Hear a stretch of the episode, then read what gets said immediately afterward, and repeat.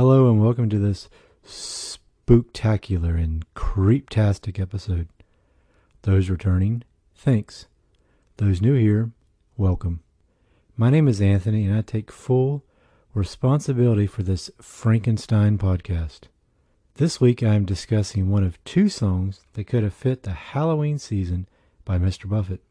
It was a toss up, but I looked at the concert facts and it appears this episode song has been played less than Desperation Samba in concert, making Vampires, Mummies, and the Holy Ghost a deeper cut than I realized it was going to be before I started writing the script for this episode. Of course, Desperation Samba contains Harrison Ford cracking a whip in the background, but as cool as that fact is, I think this song is a better choice for this week, especially with lyrics like these. Had a dream last night Took a time traveling ride back to my childhood where those monsters reside. They snack on innocence and dine on self esteem, but I like to be in touch with what makes me scream. Creepy, right? And those lyrics and this song was put together by four people. I'm surprised to learn that fact. This always felt like a song Jimmy would have written by himself. It was these four guys who gave us this great song Jim Mayer, Jimmy Buffett, Peter Mayer, and Roger Guth. Thanks, guys, for crafting this excellent tune. And now let's go ahead and get into this song before this episode moves any further. Oh, rock and roll is a scary business. No hit records, no MTV videos, you'll never make it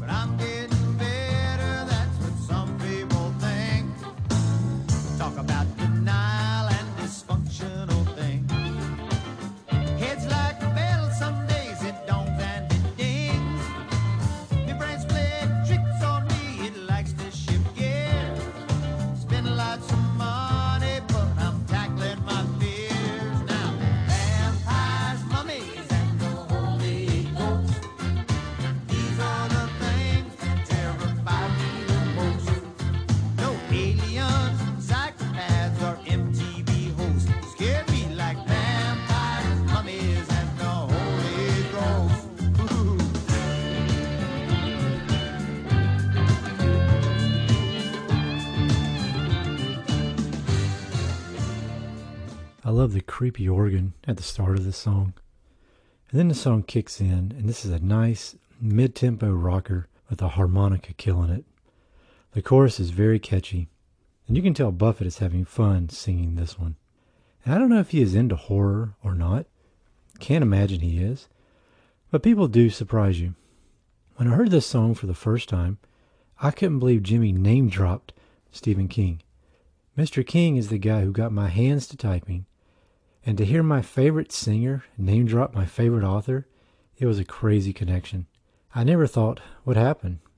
I wonder how many authors are typing away because of Stephen King. Kind of sounds cliche today to say Stephen King got me into writing.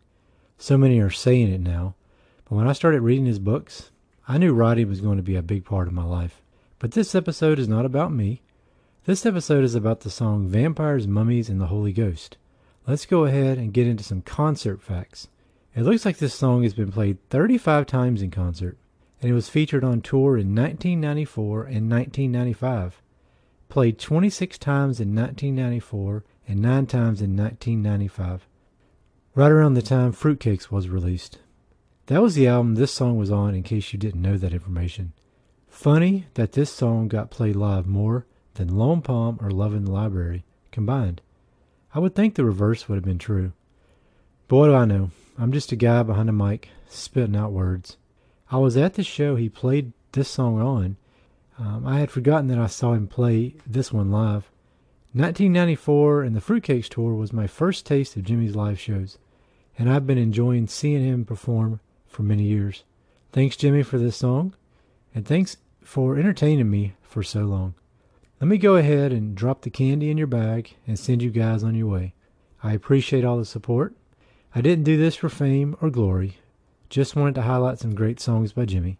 And when you guys tune in each week, it helps to strengthen that idea further and further. And thanks for putting up with my side roads into other artists as well. I'm trying to make a great podcast, and I hope I am. And this week I'm going to feature one of my short stories at the end of this episode. I think it helps to set the Halloween mood. You can now check out here and move on with whatever it is you need to do, or you can stick around and listen to this Halloween treat. That's it. Time to set sail. Thanks for listening. So, like a cobweb, you stuck around. Thanks. I appreciate that. And if you want to read this short story and more like it, check out my collections on Amazon. They are called Nightlight Tales 1 and Nightlight Tales 2.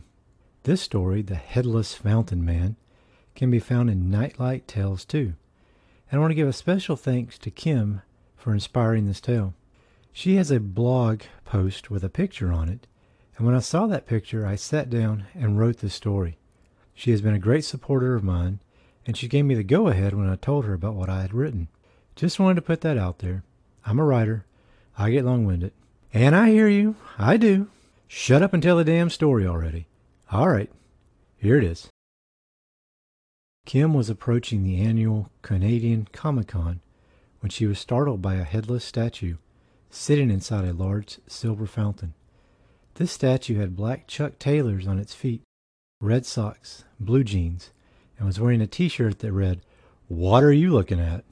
She took out her camera and instead of taking pictures of the various people in cosplay costumes, she decided to take a picture of the statue, sitting there on its butt, dressed like it was heading for a skateboarding convention, with no head on top of its body. Its head had been replaced with a large white geyser of water that sailed into the air and splashed all over the headless figure and the ground around it. Her finger froze before she took the shot. Something about this statue felt all wrong. Something about it didn't seem right. She focused the lens and thought she saw the statue raise an arm and wave at her. She paused and pulled the camera away from her face, opening both eyes. She looked at the statue in the dusky light. It was still sitting there, spewing water from its neck, arms and legs unmoving. She shook off the goosebumps, raised the camera to her eye, and snapped the shot. Then she snapped a couple more, because she didn't know which one would be the money shot. Best to have backups. Coming, hun? A young man's voice replied. Kim turned to face her husband, and quickly turned back to the statue when she thought she heard a splash. It sounded like two hands had decided to slap the water. She studied the hands. Did they wriggle? Did they move like slimy wet worms? She was unsure as she put the camera strap around her neck and joined her husband at the door. You okay? he asked. Fine. Just snapping some shots. You look like you've seen a ghost. Comic Con jitters, that's all. Shall we go? she replied, as a large person dressed like Chewbacca brushed past her. This Chewbacca was not only tall, but fat, in fact, it was the fattest Chewbacca she had ever seen. The long shaggy hair did nothing to conceal the rolls and layers of blubber. She stifled a laugh, and then she and her husband followed the fat Chewbacca into the building. That night, Kim and her husband lay in bed.